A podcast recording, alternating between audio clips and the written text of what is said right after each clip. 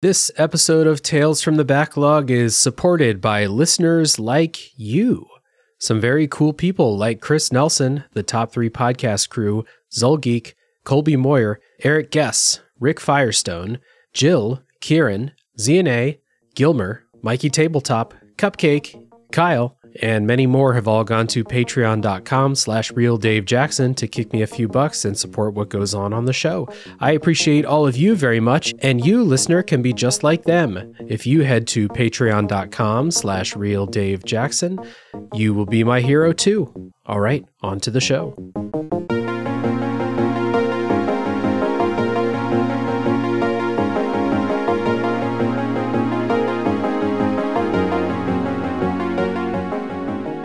Hey, everybody, my name is Dave Jackson, and you're listening to Tales from the Backlog, a video games review podcast where each week I'm usually joined by a guest to talk about a game we played.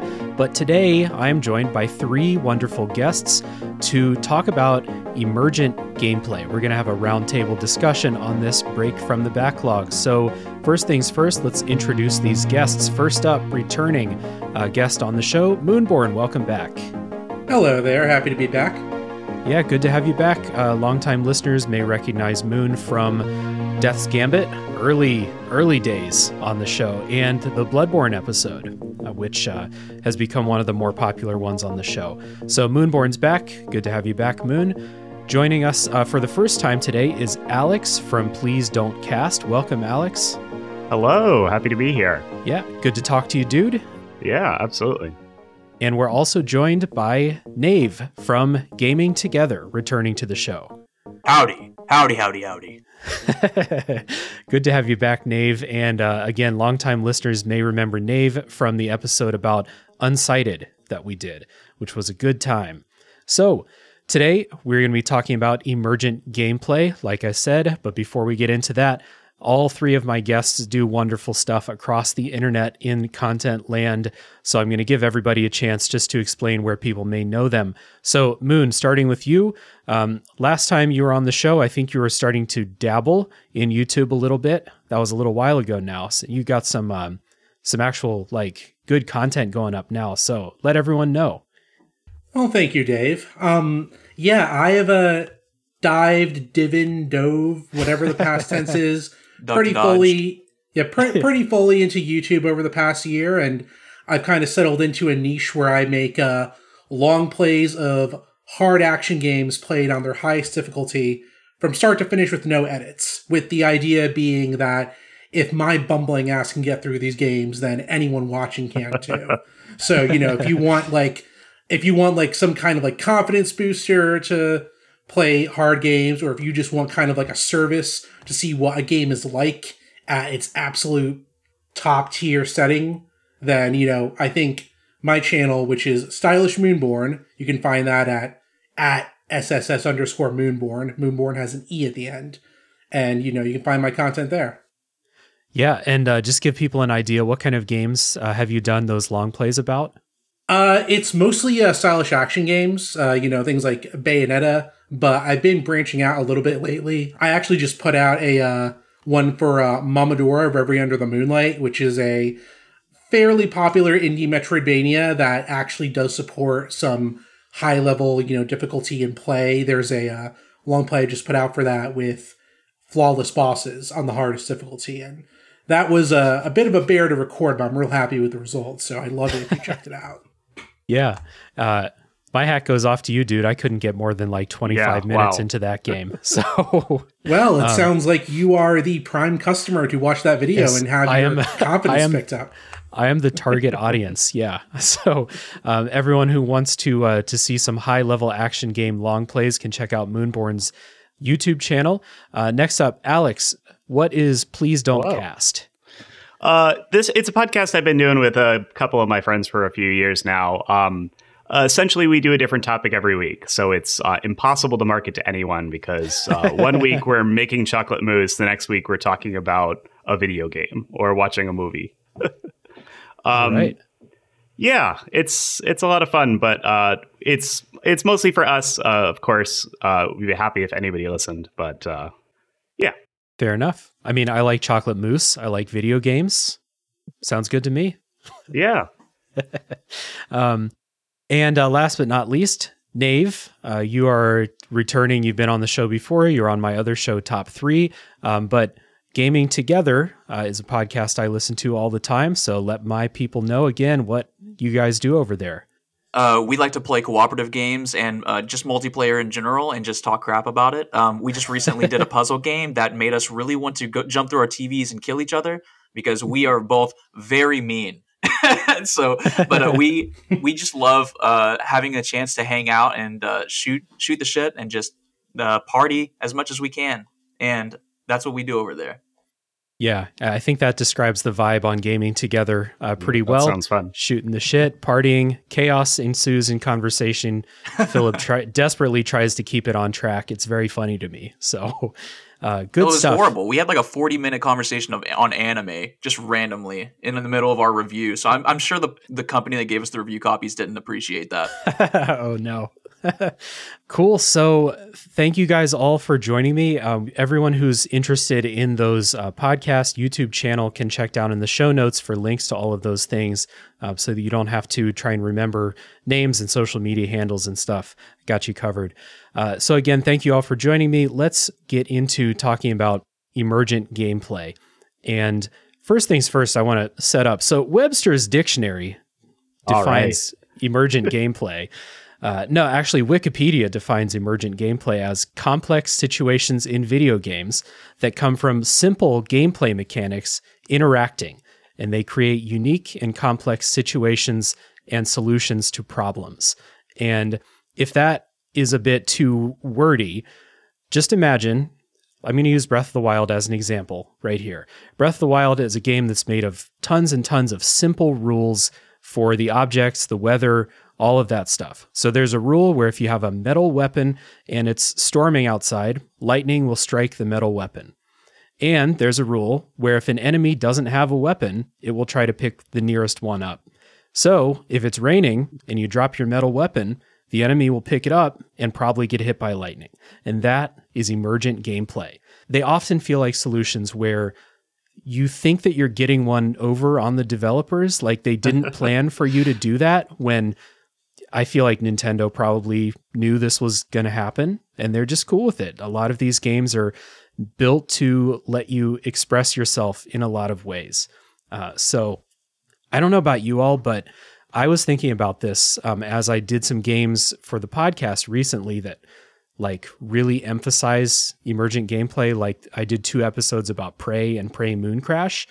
And this feels like the secret sauce to me that really will put a game over the edge into like this like very special zone. And all three of you wanted to come on this podcast and talk about it. So Oh, yeah. I assume you feel the same way, right?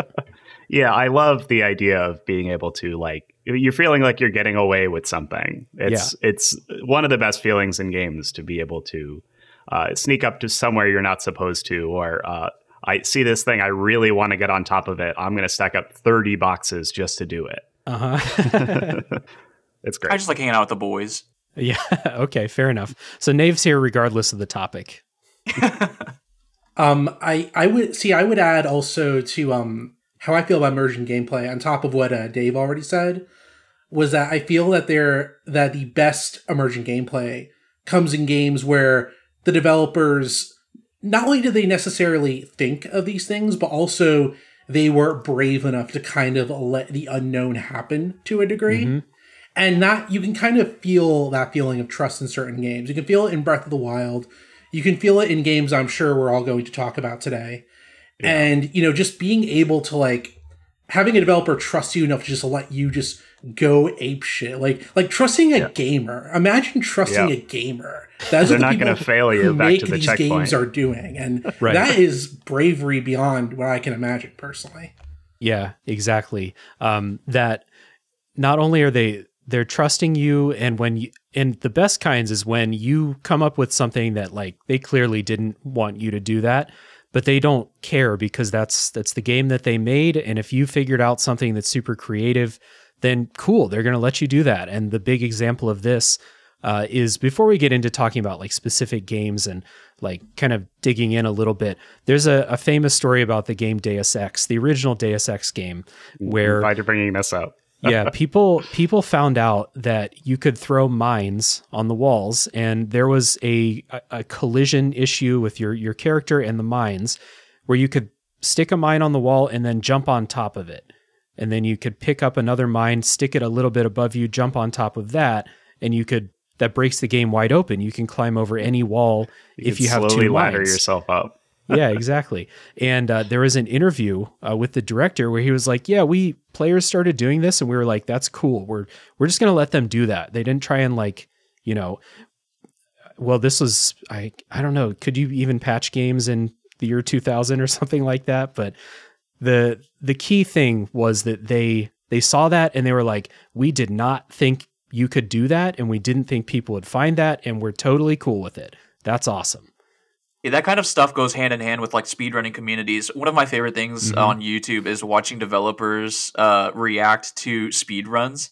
And like there's ones about Portal and stuff like that. And they're just like, I have no idea how he shot through that wall. I don't know what he's doing. Why does he keep saving? What is that now? Why is he jumping and he's going so fast? I don't I don't get it. And I'm just like, yeah, this is good. there's um there's a, a good series that I think IGN does actually, where they have game developers watch like world record speed runs and just be like, "What the fuck? I had no idea that this was even possible in the game that I spent thousands of hours making. I thought I knew this game. Apparently, I didn't, and it's Yeah. really cool." So, um, one other thing to note, and I this might come up a little bit, is that there's I think it's like a kind of sub area or like at least brother and sister type relationship between emergent gameplay and emergent narrative where instead of gameplay mechanics it's kind of narrative building mechanics. Storytelling rules work together to create narrative content that the like the things that happen might be planned and programmed but the order that they happen the way that they interact with each other can feel totally random and unique to what you're doing. So stuff like Dwarf Fortress, which I want to try, or Crusader Kings, which I also want to try because the stories people tell about the shit that happens in those games is wild. Yeah. I've only dabbled in Crusader Kings, but it is incredibly funny to romance the Pope and then have five Ill- illegitimate children with him. It- I mean, if if that's not what you want out of video games, what are we even doing here? so we've all brought a couple of games uh, to this episode that kind of showcase emergent gameplay and how how this can create such memorable experiences and such uh, just awesome like moments where you again you you feel like you figured something out that you weren't supposed to figure out or you solved a problem in a way that no one else is going to solve that problem and like I said, this is like the secret sauce that kind of makes some games that. Well, I'll just use Breath of the Wild. I'll continue with that because I'm playing it right now. It's going to be an episode of uh, the podcast in a couple of months, and I'm playing it right now. And not to spoil my like full opinion on it, but I think it's a game that's like way better than the sum of its parts. Like the individual mechanic things in Breath of the Wild are mostly like fine or not great in my opinion. But the emergent gameplay that comes from all of these things interacting with each other makes Breath of the Wild like one of my favorite gaming experiences ever because of the creativity that it allows you to play. So have you all played Breath of the Wild? yep. Absolutely. Okay, so all three of you. Are you with me here? Oh yeah. Yeah, hundred percent. Yeah, you can do a lot of dumb shit with this game. yeah it, and it's it's no more apparent than when you go on youtube and like watch people who like have mastered all of this stuff and they're you thought that you played the like you played the game for hundreds of hours right you thought you played the game knew everything that you could do no you didn't because people who are really good at breath of the wild are wildly creative with how they you know you use the stasis uh, um, Sheikah Slate thing. You can uh, combine that with other like weird like glitches or uh, other interactions between weather and stuff like that to you know shoot yourself across the map. Uh, the the speed running in Breath of the Wild uses all of these interactions. It's crazy. Yeah, being able to like, uh, I'll use stasis on this rock and I'll hit it a million times, so it's going to go really fast in this direction. Okay, what if I climb on the rock and then Yeah. do it? and it's like, oh, that's easy. That's like a That's like a 201 level thing, and it works. The game lets you do it. Sometimes it'll kill you because of the way the physics system works, but Sure. uh, other times you'll go really far. Yeah. And and that's just like one, you know, very brief example. I used the example of the lightning earlier, which is always funny. Um, Yeah. if you can get that to to play out right. Um, but the the reason I actually wanted to do this topic was because I'm playing Breath of the Wild and I think that the emergent gameplay lifts this game up well beyond like using stasis by itself not super fun by itself. You're rarely just doing that, but like it's fine using magnesis by itself. It's fine. The combat is it's fine. It's okay. Um, but when all of these things mix together and they do interact with each other, it's it's awesome and it's it's really hard to top. So uh, that's Breath of the Wild. Alex, what uh what did you bring to the uh, emergent gameplay talk here? All right. Uh, well, you touched on it a little bit earlier um, with that famous Deus Ex story, but this is uh, one of my favorite games ever, the original Deus Ex. It uh, is a game that will say yes to any and all of your dumbest ideas. Um, so uh, we talked about using the LAMs, the landmines, to climb up walls. Uh, an incredible thing that you can do that they let you do. Uh, another one of my favorite things that you can do uh, early on in this game, and that applies throughout this game. Um, doors generally, unless they're mission specific or whatever, uh, will have hit points, and you can destroy them. So if you have a powerful enough weapon, instead of using four lockpicks to open the door, you could simply throw a grenade at it or shoot a rocket launcher at it. Um, so an early game, you know, kind of power move is to pick the the GEP gun, the rocket launcher, as your starting weapon, uh, and use it to open doors. uh, and then kind of a like a knock-on effect of that. Um, in the first level, there is a uh, like sunken tanker off the um, coast of Liberty Island, uh, and there is a locked hatch that you have to swim underneath the water and then use a lockpick on to open up. Uh, if you uh, take a TNT crate, throw it in the water, and then shoot it, you'll blow that hatch right off, and you can swim right in. That's awesome. And Deus Ex has a like swimming skill. It is kind of a joke uh, in the community generally, but uh, if you have swimming leveled up, you could feasibly stay underwater long enough to lockpick that. But you just throw that TNT in there, and you can swim right under. and that's that's the stuff and uh, that those examples are like some of many many examples in Deus Ex. I love that game too, the original yeah, one. Rolls. Yeah, uh, just because, and it's it's further seen. I mentioned Prey and Prey Mooncrash earlier. Those are very similar in how if you think of a creative way to get past something, I can't really recall a, a time where the game is like, no, you can't, you can't do that. It it doesn't work. Like, I I feel like Prey specifically kind of built in the like the classic story about climbing up walls with mines because they give you a gun that just lets you make Oh, platforms. Yeah, exactly. so, you know, another game might be like, um, well, I, it it might be systems mixing too, but you know, what if Deus Ex was like, nah, TNT doesn't work in the water. If you throw it in there, it's it's not supposed to be in the water, so it's going to sink down to the bottom and out of the level or something. Yeah, like you can't that. blow it up. Yeah. Yeah, but now Deus Ex is like, no, cool. You you thought to do that, cool. Sure. Uh, another thing that I love about Deus Ex and a lot of the immersive sims that would come later Mhm. um, is that uh, if you know the key code for something, like say you've played the game before, uh, or you look up a game fact, uh, you can just enter the code and open the door. Yeah. Uh, and they, they don't like, oh, you need to get the mission item. You know, you need to actually, your character has to find it. No, just type the code in. Yeah, and that um, that code 0451 is There you become synonymous with the genre.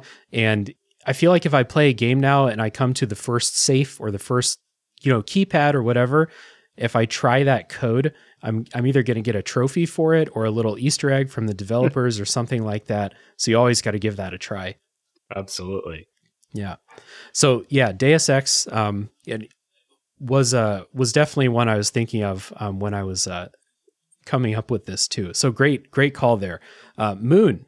I know that you've played a game recently that is full of emergent gameplay. So enlighten us. Oh, I I wouldn't know how you know that, but Um, yeah. So uh, I guess the first game I want to talk about is a game called Rain World, and just to give people a brief overview, Rain World is a kind of explored. It's kind of a big 2D exploratory platformer. It's kind of like a Metroidvania, but not quite. Where you know you play as a small creature trying to survive near the bottom of a food chain in a kind of industrial post-apocalypse. Mm-hmm. And the thing that makes the game so interesting is that when the developers made it, they clearly the thing they care about more than anything else in the game is is creating these like kind of complex AI systems for all the creatures and like these kind of proc gen elements for like you know events that happen in the world and so on and just kind of like letting them stretch as much as possible with like with like making as few like safeguards as possible to prevent like quote bad things from happening. Mm-hmm. And the result is a game that can be extremely infuriating, extremely rewarding. It can feel unfair as fuck. Like you will have but you will also have moments where you snap victory out of the jaws of defeat at the last moment, and where you snatch defeat out of the jaws of victory. You know, little little little little of each, and it's just kind of fascinating because like there is I don't think there is a single because that game is full of like again like you know it's full of really simple systems like for like you know platforming and the way items interact and the way creatures well, well, okay. I, I, was about to say the way the creatures interact with you is, is simple, but that's not true. The AI is designed to like kind of like have like a life of its own in a way. But like I don't think there is a single like sole mechanic or element of that game that despite how simple it is can be described as like being like a one trick pony. Everything has multiple uses like whether it's like your basic platforming or even like spears like you can use spears to defend yourself you can use spears to embed into walls and climb up to places you're not supposed to. Um, of course, like, like every game like this, there was a uh, there was a very early kind of exploit discovered where you could like finish the game in something like half an hour. It, it wouldn't be half an hour if you or I did it. Like, like I actually, I actually did this route recently. It took me six hours, but there is a very quick route you can take where theoretically, if you're good enough at the game, you could beat the game in like half an hour. And it's not all intentional because without getting into spoilers, the way the game's designed, like there's no like there's no real like hard hard direction of where you're supposed to go, but you mm-hmm. are kind of like meant to sort of eventually go to one place to get the only piece of player progression that's in the game and then kind of make your way to the ending. Whereas like there was kind of an exploit involving certain items and one of the last rooms in the game that allowed you to kind of like just break basically circumvent like the rules of the game and actually get to the end immediately. Mm-hmm. And it's just it's just a wild game. Like I don't want to turn this into the Rain World podcast, so I'm not going to like get fully I'm not going to get fully into like you know what makes it so special, but it's a game all about interactions where the developers were absolutely not afraid to just kind of like let the chips fall where they may. And right. they weren't even afraid to like turn people away. But some people turn away and say this is bullshit and rightfully so sometimes because you will die sometimes for reasons that are absolute garbage but you know it's kind of in service to all these crazy stories interactions you can have into the world in the world with other creatures yeah so like i i mean we've talked about rain world a bunch um, other people in the discord server have played it and it, it seems to me like you said that the developers just kind of set up these behaviors or these ai to control the creatures and just kind of been like you know this is a predator. This is how it's going to act. Sometimes it might act differently sometimes. And they just put it out there and just let, let it work. And it's, it seems to me like, like a, a simulation of some kind that you're controlling your character in, right? And so all those interactions lead to everyone, you know, posting clips of, you know, things that happen to them that feel unique, uh, which seems very, very cool. It seems like a game that's like it's a different type of game that seems like it's built on emergent gameplay as opposed to a Prey or a Deus Ex, you know. Yeah, just and just to give you like one example of like the kind of like crazy things that can happen, there mm-hmm. is one like very common enemy in the game. The most common enemy in the game, they're kind of these large lizards or salamanders or whatever, whatever mm-hmm. they are, however big your little slugcat character is, like these things are bigger than you, right? They're they're yeah. like you know roughly twice your size or whatever. They are predators. Like you know what what one one touch you you get anywhere close to their mouths and it's over. Like so you know you every basically everything in this game kills you in one hit essentially, mm-hmm. and like those are the predators. Those are the basic enemies. You can you go through the game and you are always either evading them or once you get brave and stupid enough like i am especially that last part um you know you you can start like actually like fighting them in some way and actually like you know killing them if you're clever enough and know the systems and have your resources in order but mm-hmm. there is like a scenario that i never ever heard of where apparently if you save a lizard from a larger predator that lizard can become your friend and like oh. and, and not only can it like become your friend like it'll follow you around it'll protect you like this line of the game makes literally no effort to tell you and you have no reason to assume that would be the case but it mm-hmm. totally happens like the ai of this lizard is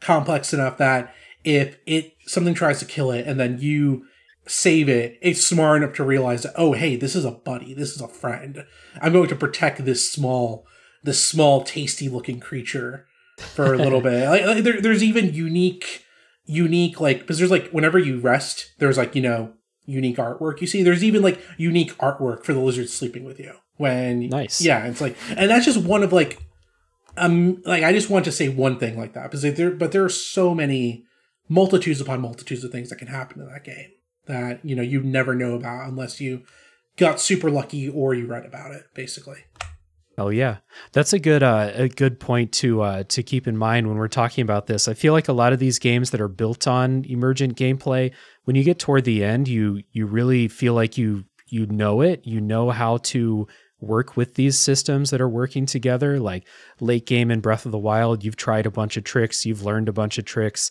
Immersive Sims, I mean, you you're a master of your toolkit in those games. So um, I, I, think that that is uh, something to keep in mind. Uh, Nave, what um what do you got? All right. Well, I'm gonna be honest right up front. Um, I came in here. I was like, emergent, emergent gameplay. Yep, I know what that is. I'm pretty sure. Gonna not do any research. Gonna just wing it right at the end, right before we start recording. And then once you started talking about the differences between emergent narrative and emergent gameplay, I was like, oh no, I have to do some research real quick because I don't know what the hell he's talking about. Well, emergent narrative also counts. I mean, that's it's like I said, That's, they're they're brother and sister. Oh no, That's it's too late. I already called the audibles. I already changed my list okay. up. All right, let's go. It's way too late. Uh, well, the first one's going to be the same, and I'm going to take a. Uh, I'm going to take a side street. I'm going to walk away from video games for a moment, and I want to talk about tabletop. I want to talk about Magic the Gathering. Mm-hmm. Specifically, mm-hmm. I want to talk about Commander, Elder Dragon Highlander, four player multiplayer.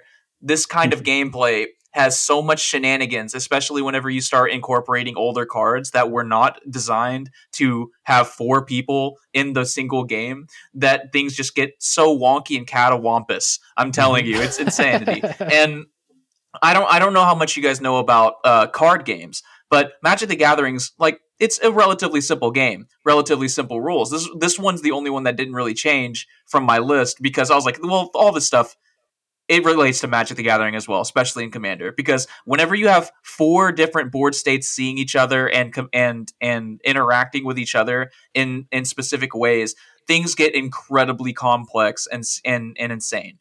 And mm-hmm. I had this in here for uh, emergent narrative because there's so many different hilarious storylines that that uh, go along with people, like so many war stories and things that you can tell. So many times that you chaos warped a horrible thing, and then they revealed off the top of their deck a way worse thing, and you're just like, well, I guess we lose harder. I'm sorry, guys, I tried. You know what I mean? And it's like, uh, but it it, it the uh, gameplay itself, the the in the uh, the cogs you start to see the matrix after a little while after playing this game because the way things interact you need somebody around that deeply has intricate knowledge of exactly what the steps are, where the steps end, what happens, how the stack works. God, the stack. Please, someone kill me when that starts coming up. Uh, I absolutely love playing Commander. Command my Commander playing has greatly suffered because uh, of how deeply I fell in love with podcasting. So I just needed to take a moment and just to gush about how much I love this format. Right on. Oh yeah. I, I, Has have uh, any of you played Magic? I've never played. Nope, never once. Maybe once. I remember literally nothing about it. It was such a very long time ago. Gotcha. I love to All hear right, about well, it though. yeah. Well, I guess we uh, call the podcast now. It's over. Um, I messed up. I'm sorry. No.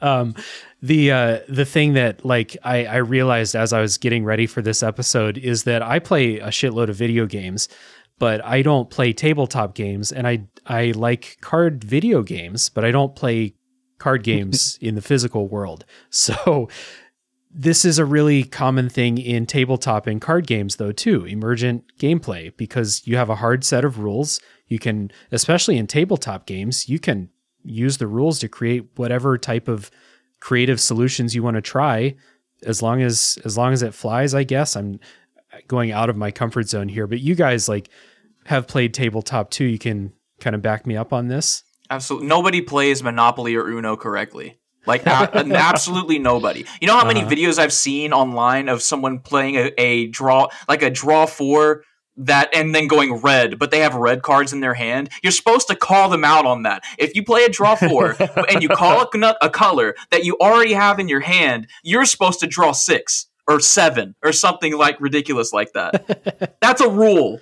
But we make our own rules Yeah, when it comes to card and board games, I actually am the rules guy a little bit. I- I, have played Monopoly by the rules.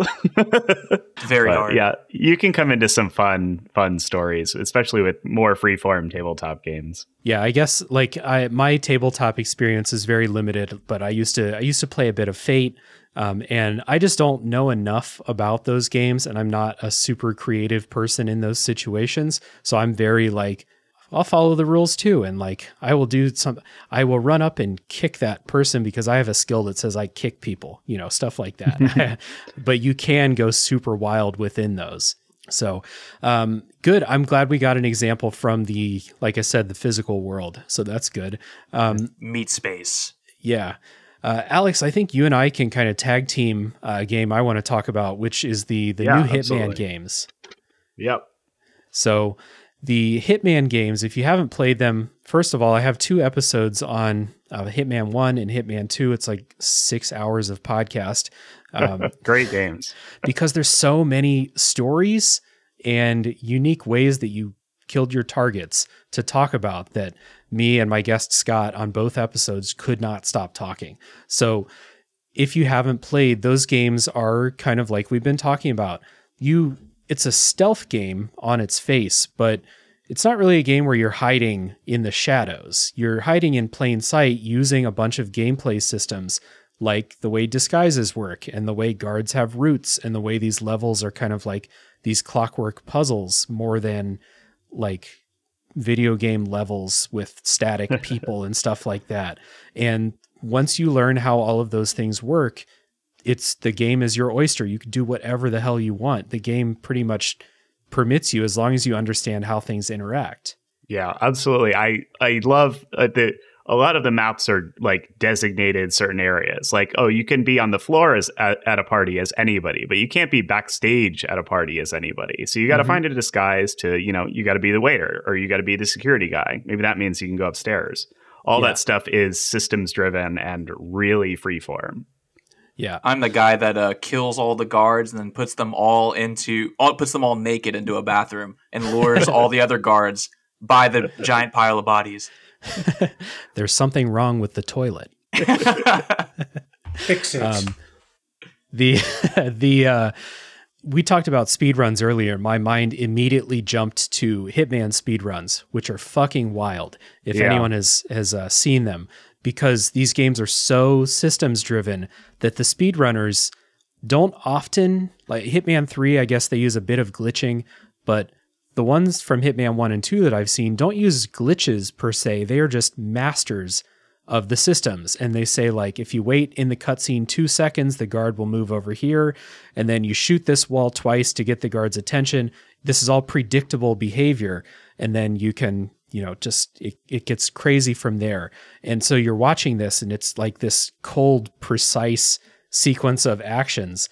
Uh, whereas a lot of speedruns are just like, you know, I, I like Dark Souls and stuff, and those speed runs are just you run past everything, you fight the boss, you get a glitch, and then the game's over. Stuff like that. So um, that actually gets into one of my stories that I have for Hitman. yeah, Um, I think this might be the Paris level, or it might be a different level where they have like one of the targets is out kind of on the floor, and the second target is up in like a secret meeting.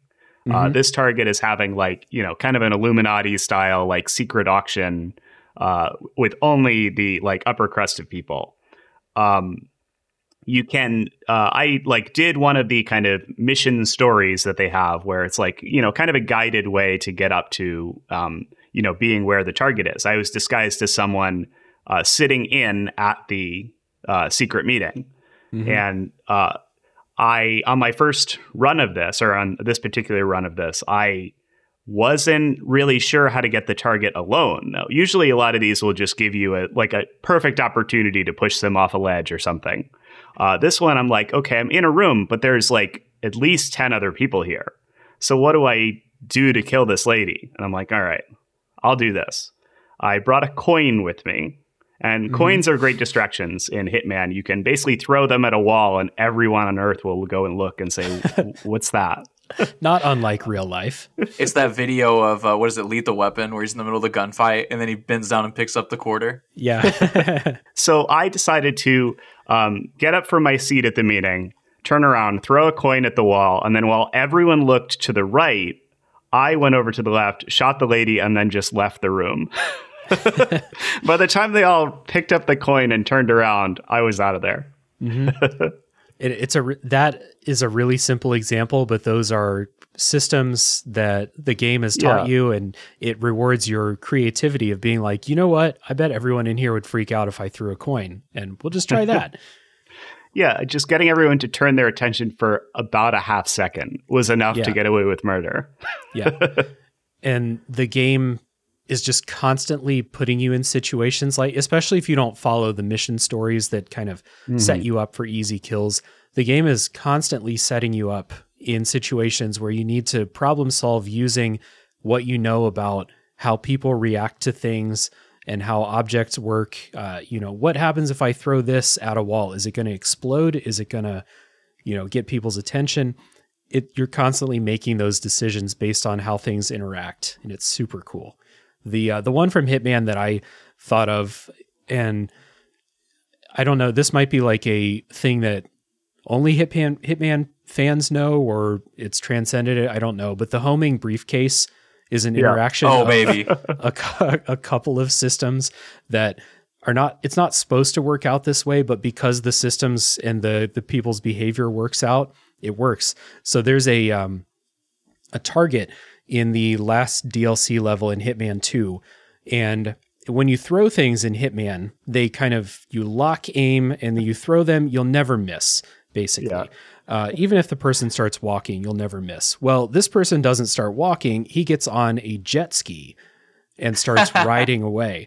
So if you throw the briefcase before he's like, you know, full speed speeding away from you, the briefcase will home in and chase him down as he jet skis around. And it's very funny. Um, one of the, uh, another thing, they could have patched that out if they're like, oh, we don't want you to do that. But they're like, no, fuck it. That's funny. We're keeping that. Yeah, it's incredibly good. It's it's an interesting thing because, like, from a gameplay design perspective, it's like, oh, well, okay, if you decide you want to throw this at this guy, it would feel bad if it randomly missed. So let's make it not miss, and then that's like just a, fu- a funny knock-on effect from that, and it rules. Right. exactly. You're playing as the world's, you know, best assassin. Why would Yeah. you miss if you're throwing a screwdriver at somebody? He wouldn't miss. So, One other uh, quick point on Hitman. Um, the things, uh, so there are a lot of optional challenges in all these games because they want you to replay these levels over and over and over again and really get Mhm. a feel for how the systems interact, what the guard patterns are like, where the targets like to go. yeah. Um, one of one of the ultimate expressions of that are the um, they have suit only challenges where you can't disguise, which is real sicko shit. I, I'm not too into that, but Uh-huh. um, they have sniper challenges where um, getting the specific targets into line of sight to snipe them is actually tricky, and you really need to know where their patrol routes are or like kind of which levers to turn in the system to get people where you need them to be. Mhm. Um, one of my favorite examples is in Hitman 2. uh, there is a uh, a Vermont suburb level called Whittleton Creek, uh, mm-hmm. and it's just kind of like a couple blocks of a neighborhood. Um, and there are two targets you have to kill. Um, if you do a certain setup of stuff, you can get both of them to meet up together. And it's like, oh, Yahtzee, I've got them in the same place. But I also need you uh, for one of these challenges, completely optional. Um, you have a challenge to snipe them both from a, a treehouse in the backyard.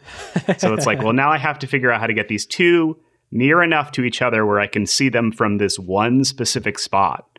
Uh, mm-hmm. And it's just a ton of like it's a lot of absolute nonsense you have to get to get that together, but it rules. Yeah, those uh, those sniping challenges really do require you to know not only where people are going to be and where they're going to move to, but how they're going to react to anything you can do. Because you unlike the regular challenges, you can't just go choke them out and take their clothes. You have to yeah. like it's like, you know, if I shoot this wall, where are they going to go after that? And you can manipulate people like that. Uh, so it's like again, a yeah, a real Rube Goldberg machine of if I do this, then maybe they'll do this. yeah, and that's that's what Hitman is, baby. I fucking love it. Yeah. So, um, Moon, what uh, what other game did you uh, want to talk about for this? So uh, the next game I want to talk about is actually the uh, Nioh series, uh, the uh, Team Ninja Souls-like action RPGs. Uh, mm-hmm. um, you know, for for those unfamiliar, you know, Nioh is kind of a it's kind of like Dark Souls, but it's also kind of like a character action game rolled into one. You know, it's by the people who made the reboot Ninja Gaiden games, so you know you can imagine the kind of over the top combat that comes with. But because it's also an RPG, there are they they treat their RPG systems as maximally as they do their action combat systems. So it is just systems upon systems upon systems. It's one of the yeah. kinds of games I affectionately call a kitchen sink game, just in terms of mm-hmm. how many systems there are. Like if you want to juxtapose it with Dark Souls, whereas like Dark Souls will have like a million different systems, but it'll hide all but a few of them from you, and you'll never know about 90% of them unless you look them up or whatever. Nioh instead takes every single one of those systems, puts them on Front Street, briefly tutorializes you on all of them, and says, "Okay, now have fun, knock yourself out." Yeah. And, and you know, and of course, you know, the result of that is you can kind of do crazy things both with your build and like the kind of like different things you can accomplish in combat. Now, one thing about the first Nioh, I I much prefer Nioh 2, but one I do like the original Nioh, but one thing about the first Nioh that I uh, personally, you know, have an issue with is that the leveling curve is kind of wonky. So the way mm-hmm. it's set up is that even if you do all the missions, play through everything, if you're not grinding some of the older missions over and over and over again, the leveling curve will absolutely outpace you in a pretty dramatic way. Mm-hmm. And so I got to a point where I was in the second to last mission of the second to last of the the second to last mission of the last expansion, right? Like there's like a, there's three DLCs, and you know I was trying to play through it, and I was doing this with a I forgot to write it down, but I was doing it with a character that was maybe like 60 levels under leveled or something like that. like I, like I was like I, like I was a level 165 and I think you were supposed to be like level 200 something. I don't remember what it was and you had to fight this boss, this big old demonic bird, like called Onmoraki. And I was just unable to do it. I like fought him for maybe like three hours. I was getting face tanked. I would get hit once and once or twice generously, and it was just over. I was doing barely any damage. So I, I'm desperate because I'm like, I am not going to like grind for 30 hours or whatever to get myself to where I need to be when I'm this close to the end of the game, right? Mm-hmm. So, so I'm furiously Googling. I'm looking for things I can possibly do. Every single strategy I find involves a build I don't have. And that, to be fair, theoretically, if I wanted to quit the mission and then like rebuild my character, you know, with respec or whatever, I could have done it, but I didn't feel like doing that. So, you know, there were all these, okay, this requires a ninja build, I'm not going to do that. This requires uh, Onmyo Magic, I'm not going to do that. Finally, in my desperation, I find a Reddit post with like two comments. One of them is has like a negative five karma and says something like, Well, I just used Suzaku to I just used Suzaku and that melted him really quickly. And naturally, I was so desperate that at this point I see a heavily downvoted Reddit comment and I'm like, you are my only hope. and so, and, and, and, to letting people, what Suzaku is, is that there is a system in Nioh called uh, Guardian Spirits. And Guardian Spirits are kind of these, like, you know, spirit, animal spirit familiars that you equip. You start uh, only able to equip one, but eventually you can equip two at a time as you go on.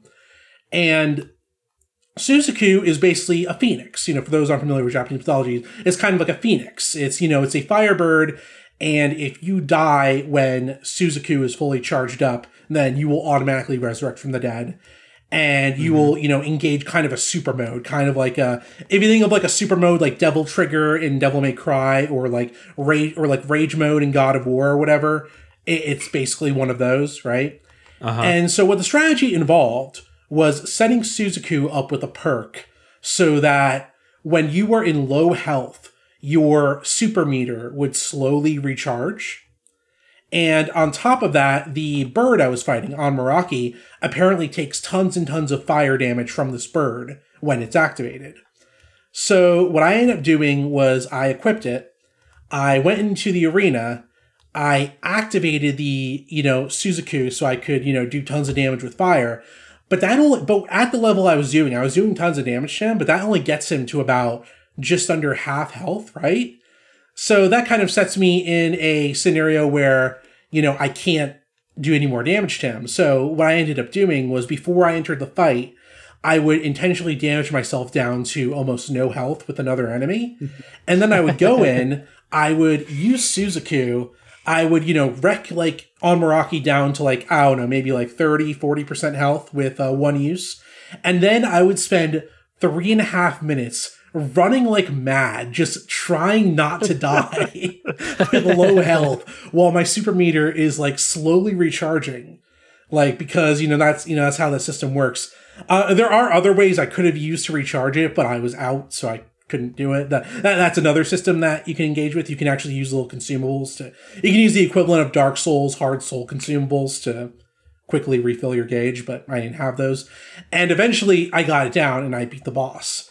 And there right. is no other way. Like with my build, how underleveled I was. Like, oh, that's not true. There were definitely other ways. Like that, that would be a point against against the emergent gameplay, right? Like there were definitely other ways, but it was like the craziest, stupidest, and most min maximalist thing I'd ever done in a video game.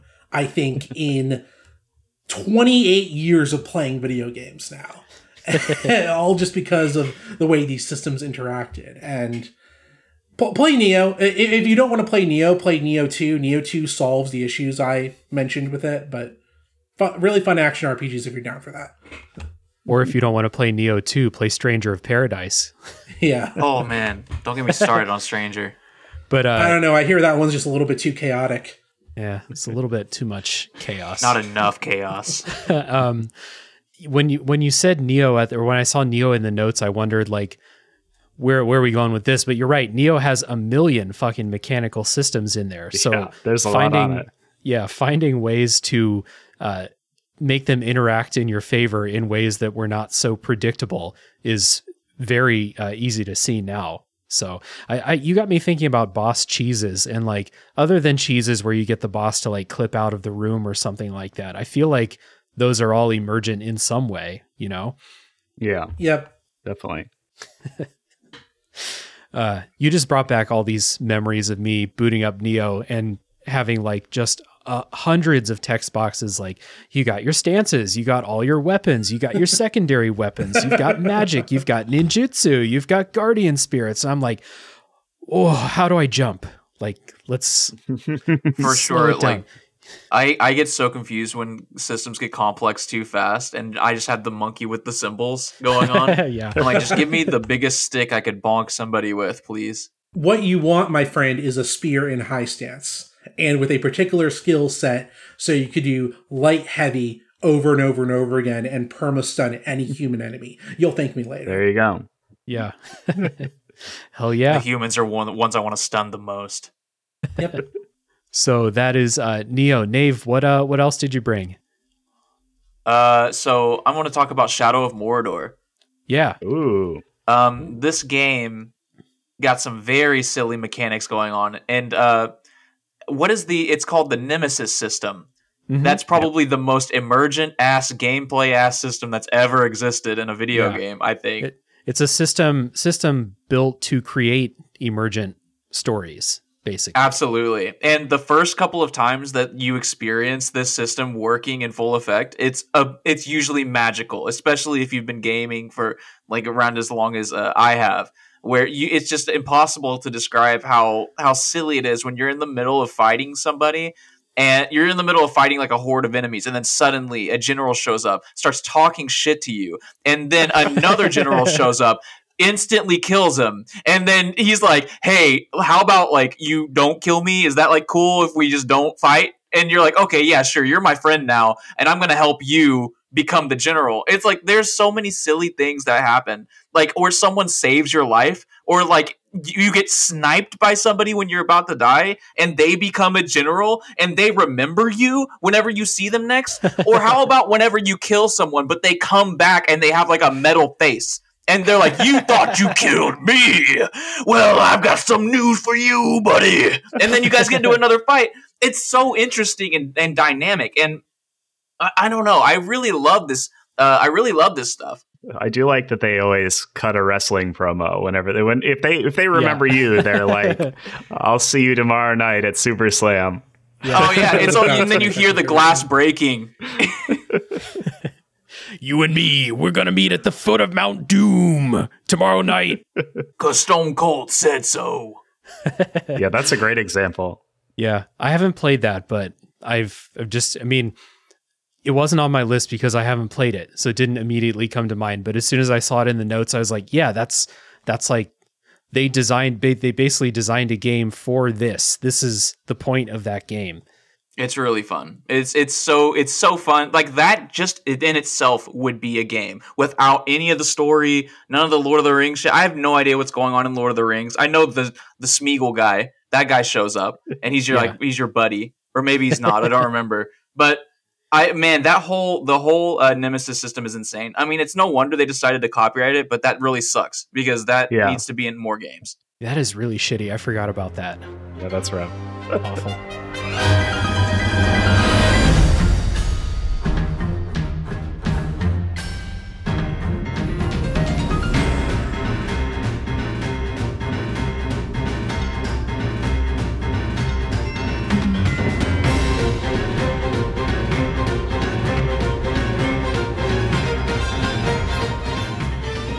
What do you guys say we go lightning round through the rest of the uh, examples we brought through? Uh, brought. Um, I we touched on Hitman. I talked about Breath of the Wild earlier. The other one that I brought is Red Dead Redemption 2, um, game that really just feels like a living world. And living worlds have people that go and do stuff, and they have trains that run on schedule, and all of these things that are going on. And anytime any of those things intersect and interact with each other, it's memorable and funny. Uh, so, Red Dead Redemption 2. Alex, what else did you bring? Um, so I have uh, a little story about the game Dusk. This is a um, an old Nice. school. Pe- people call them boomer shooters now, but a kind of Quake like retro revival FPS game. Um, it doesn't have a ton of systems. It's not a kind of game that you'd really think of when you think of this stuff. But um, there's like one interaction that I just love. Um, so there are buttons that you can press to interact with, you know, to open things and levels, you know, like buttons work in video games Yes. um, except in in Dusk you can shoot them. It's like, oh, okay, cool. So like, you know, they build a couple levels around. Oh, you can see the button, but you can't get to it. Oh, I'll shoot it. They teach you that. Um, there's a weapon called there's a wep- there's a crossbow weapon that fires like spectral arrows, and these arrows can penetrate through enemies. They teach you that. Um, I don't remember if they explicitly teach you this, but it can also shoot through walls. nice. So if you know a button is on the other side of a wall, you can shoot the crossbow through it to activate it. So um, some high level speedrun tech for this game is um, I have the crossbow. I know there's a button on the other side of the map. I'll just shoot it through all the way through the wall and get to the end of the level. That's Incredibly awesome. cool. Yeah. That reminds me of um, the crossbow in Prey, but it's it's foam bolts. in Oh yeah, one. you can Oh, shoot yeah. buttons with that too. Yeah, that's a great idea. Yeah. yeah, how how that weapon when you first pick it up seems totally useless because you're firing Nerf darts at aliens. But what you don't realize is that those things have a way to interact with touch screens, and if you can't reach a computer screen, you can shoot it with the crossbow. It'll work just the same. So good, uh, good pull. Yeah. Yeah, if if we have time for it, I have one more small Deus Ex thing I forgot to mention. Oh yeah, sure, of course. Um, you can completely skip the entire first level of the game by throwing a smoke grenade at the side of UNATCO headquarters. Um, And that works, be- or a gas grenade. That works because um, when enemies uh, or uh, even your allies enter a panic state, they can open any door. There's no restriction on that at all. So you throw you throw a gas grenade at the side of UNATCO. Uh, it hits the receptionist. He gets scared and he runs out the door, which happens to be the uh, the unopenable door where you need to go after you beat the mission. oh, nice. So you can just go right into UNATCO and you're done. And the game accounts for that. They let you. They think you beat the whole mission. nice. It's like in Far Cry 4, where you, the at the very beginning of the game, the main boss guy Min is like, "Hey, you sit here and wait, and I'll be back in like a couple minutes. Just don't move." And he goes off to do horrible, uh, you know, government dude things. And if you sit there and wait, the ga- he comes back and he's like, "Oh, thanks you, thanks for waiting. Uh, I'm gonna get you in this helicopter, and you're gonna get the fuck out of here." And uh, and then the credits roll. oh, that's awesome. Um, Moon, what else did you bring lightning round? All right, uh, real quick, I uh, brought Hyrule Warriors: Age of Calamity, which I feel is an interesting juxtaposition from Breath of the Wild, since it's a Dynasty Warriors spin-off of that game, right? Yeah. And uh, one thing about that game is that it's a little bit more focused on the single mini boss combat compared to older Dynasty Warriors. And one thing it does is that it brings in the rune system from Breath of the Wild, so like magnesis, stasis, etc.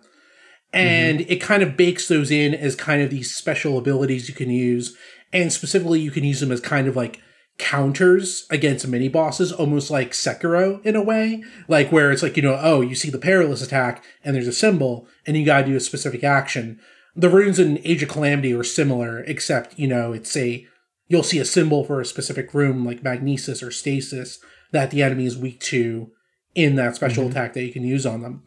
However, one interesting wrinkle is that the character of Zelda in that game, she actually uses the Sheikah Slate as her main weapon, and the result is that her attacks are just this crazy flurry of rune attacks as kind of her basic you know, light and heavy attacks that she can use, right? So like, you know, you'll mm-hmm. do like X, Y, Y, and she'll do a certain combo of like stasis and bombs, or X, Y, X, and she'll do like stasis and bombs and, you know, so or and cryo cryonis or whatever. And one thing mm-hmm. I was wondering when I was fighting a certain mini boss is wait, do the rune attacks that show up as part of her regular attack strings, do those follow the same rules as the regular rune attacks? So I memorized when a certain um, rune comes out during her attack string. Uh, in this case, the mini boss is weak to bombs. So I timed my attack string so that when the mini boss is going to use the attack that was weak to the bomb rune, the bomb rune from my regular attack string would hit them. And it totally reacts the exact same way as if you used a rune counter. And this is kind of important because not only does that stun the boss, but also it frees me up an actual rune attack I can use during that because normally they go hmm. on cooldown after you use them once. So I could stun him with the bombs and get a bunch of free attacks on him. Then I can use stasis to freeze him for even longer and then attack him even more before he gets Oh, nice. And then by the time that's done, the cooldown is done again, and then I can use the bomb counter again because the first thing he does when he wakes up is use another attack that's weak to the bomb counter. So like I'm Nice. tripling my my DPS potential just because of this really weird interaction they left in. So Hell yeah. I did not expect to have a Hyrule Warriors come up in the emergent gameplay discussion, but there, here we are. um, and uh, last but lo- not least, Nave. Uh, I want to talk about Donkey Kong 64 uh, because All the right. DK rap really makes gameplay emerge from my pants. If you know what I'm saying. no, I want to talk about Left 4 Dead. Uh, Okay. Left 4 Dead 2 as well. Uh, that Good idea. speaking of games that were made for emergent uh, n- gameplay, emergent narrative, this game literally has a system built in called the Director, which uh, moves around enemy spawns way it moves around waves of enemies it moves around item spawns it changes where your characters respawn if they go down. It, it, changes everything about every single level which gives you almost infinite replayability even though the levels themselves don't change very much.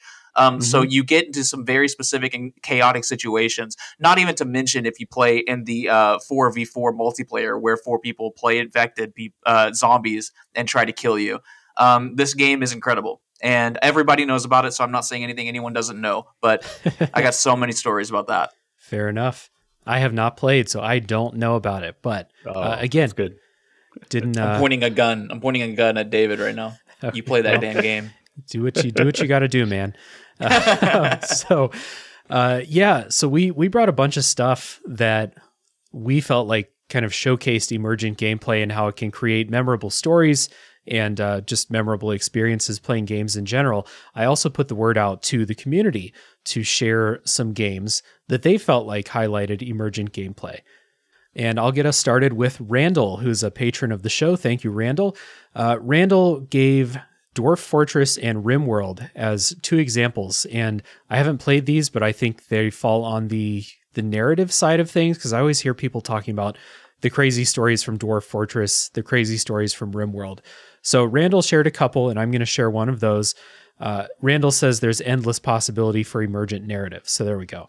Um, the story that Randall shared I believe it's from RimWorld because he used the word colonists. But uh, one of my pyromaniac colonists locked themselves in my ammo supply closet, bad news, and proceeded to have a mental break, which is apparently things that can happen to your colonists, uh, lit the ammunition on fire.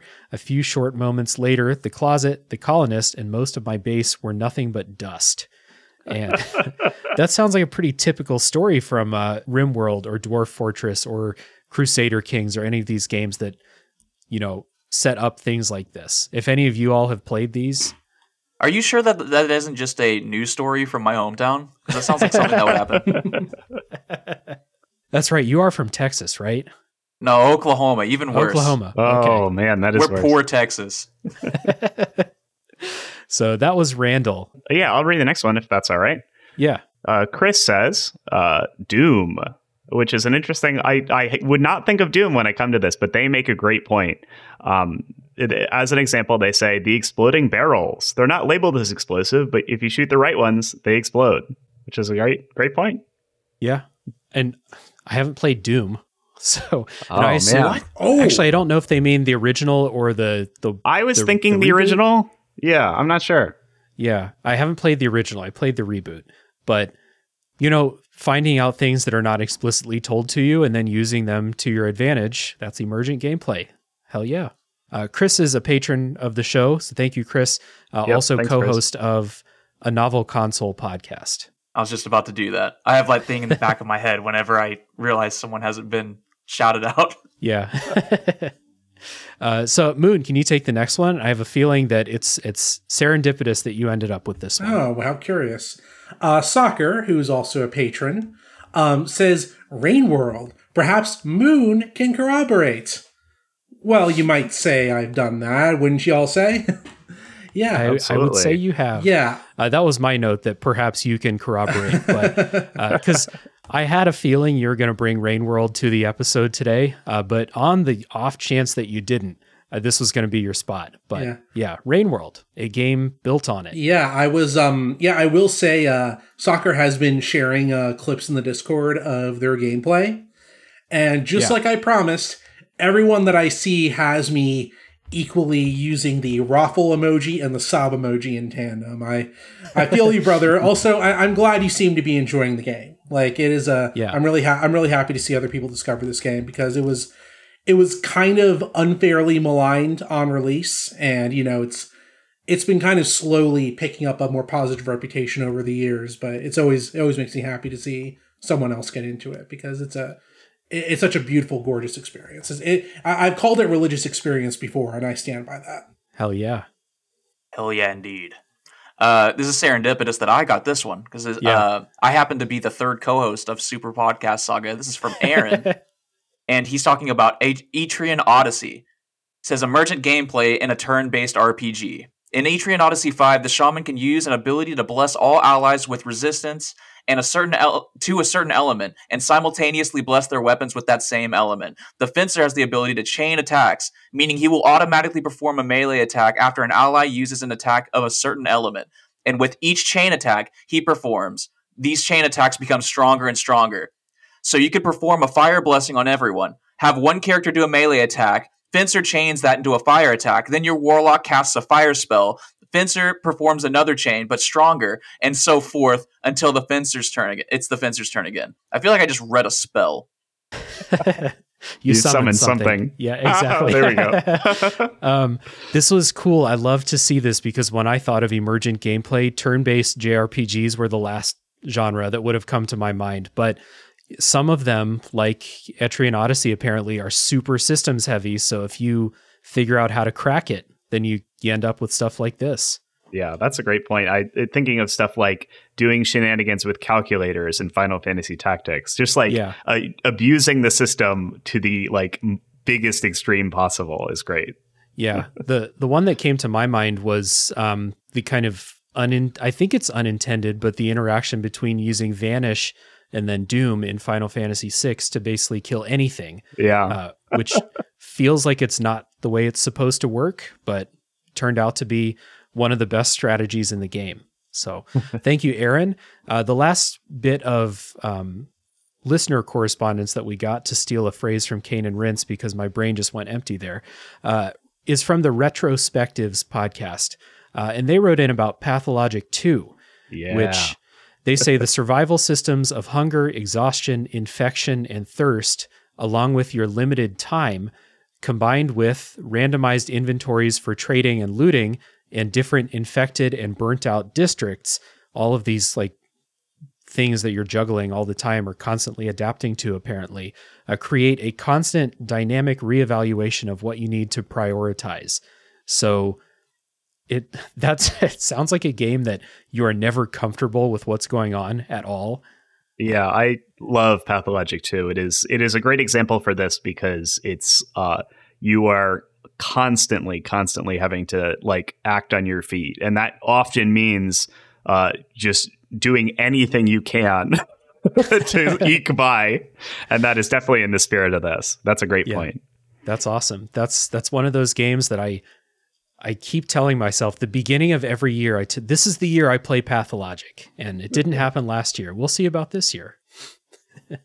so, thank you to uh, the Retrospectives podcast. I'm not sure which one of you wrote that in, but thank you. And that is all of our community submissions. So, thank you all who wrote in. Um, we appreciate that. We love to see that you all value emergent gameplay and have like these, you know, stories and specific examples of things that have happened. So thanks everyone for writing in. And the last thing to do is to kind of do some housekeeping here at the end. And we start this out by just everybody, starting with Moon, uh, let people know um, again what you're doing out there on the internet. And then keep in mind that down in the show notes, there will be links to all your stuff. All right. As mentioned at the top of the show, you can find me on YouTube at um, SSS underscore Moonborn with an E at the end. You can also where you can find all my long play content and other gaming content. Uh, you can also find me at on Twitter at the exact same handle at SSS underscore Moonborn with an E at the end, where I do sometimes post some miscellaneous cool gaming clips that don't make it to YouTube. So maybe follow me there as well. Um, I promise I'll be nice when I feel like it. Awesome. And um, yeah, if, uh, if people want to hear more of Moon, like I said, Moon was on a couple episodes of the show in the past talking about Death's Gambit, which is a, a game that continues to be overlooked. I think everyone should go play. And uh, Bloodborne, a game that is not overlooked, but I think everyone should go play. I agree with both. Yeah. Alex, how about you? All right. Um, yeah, so like I said at the top of the show, I do a podcast with my friends. Um, we shorten it to Please Don't Cast, but the long, long ass uh, name is Please Don't Listen to This. Your life depends on it, uh, which is great for pitching the show. But um, yeah, we mostly do it for fun. We cover a different topic every week. Um, we've done all kinds of stuff. We've done plenty of video games. We did uh, Disco Elysium. We've done Death Stranding. We've done a lot of popular games. Um, but we do all kinds of other stuff too. Um, recently we talked about uh, Plato's allegory of the cave. Uh, we had a beach day. We made our own websites. Um, we played disc golf. Uh, we nice. do a ton of weird, random stuff. Um, mostly just my friends and I hanging out, talking about the thing we did that week. Mm-hmm. Uh, we're always open for suggestions. Um, scroll through our feed. We've been doing it a couple years, so uh, we're bound to have done something you like or don't like. Uh, so have a look. Oh yeah. I suggest that you get me on your show. Send us an email. We are desperate. Yeah. I don't even know how to use an email. Nave may not know how to use email, but Nave knows how to use a microphone and a podcast hosting app. So let people know, Nave, once again, what's gaming together. you give me a lot of credit. It's actually Philip that helps me set all this stuff up. Okay, uh, right, fair enough. Philip and me, we run Gaming Together, a cooperative podcast. Uh, you can find us on Twitter at Game Together Pod because Gaming Together Pod is too long and Gaming Together was taken. Mm-hmm. Um, we talk about gaming. Uh, we talk about cooperative games. You can find us on Instagram where we post memes. Usually, you see our thumbnails a little bit early, which I put a lot of love and care into. Please mm-hmm. go and give my in, my uh, my thumbnails a like, and uh, we just joke around on our show yeah, it's a good time. I, I really enjoy listening. So again, uh, a, a plug for everyone to check out Moonborne's YouTube channel. Check out Please Don't Cast. I already forgot the real long name of the Please the, don't the listen cast. to this. Your life depends on it. Please don't listen to this. Your life depends on it. it sounds like a modern anime name. It's uh, P D Y L T T Y L D O I. Uh, that sure. really rolls rolls off the tongue. Yeah, and uh, to check out gaming together, all good stuff. So um, for me. Uh, I would love it if you out there joined our Discord server. We have a great group of people in there chatting about video games, uh, mostly video game stuff, but you know, talking about movies, talking about TV shows. Uh, the Last of Us is going on at the time of recording. By the time you hear this, it's probably over. But come talk about The Last of Us if you want to. Talk about what you're playing. Talk about the show. Uh, we have a good time. We'd love to have you. Uh, other ways to support are ways that you can support all podcasts and YouTube channels and stuff like that. It's just by hitting subscribe and telling a friend that you found something that you like and chasing after them as they run away from you for suggesting something to them. And uh, leaving a rating and review is particularly helpful. And if you would like to support monetarily, there is a Patreon page for this show and my other show, which is a top three podcast, where, like, please don't cast uh, we do top three lists every week about random topics, uh, random stuff. Right, Ooh, we're fun. getting into our draft uh, arc on the show. So top threes are taking a break, and now we're drafting stuff. So oh, I love a draft. That sounds that's fun. been fun. Yeah, we're having a good time with that. I think that shows a good time. So please check that out if that sounds cool to you. So yeah, that is the end. Thank you, Moonborne. Thank you, Alex, and thank you, Nave. Uh, appreciate you guys. Yeah, thanks for the opportunity. This is great. Yeah, I had a great time. Thanks for having me on again. For some reason. for some reason. It's a mystery, Moon.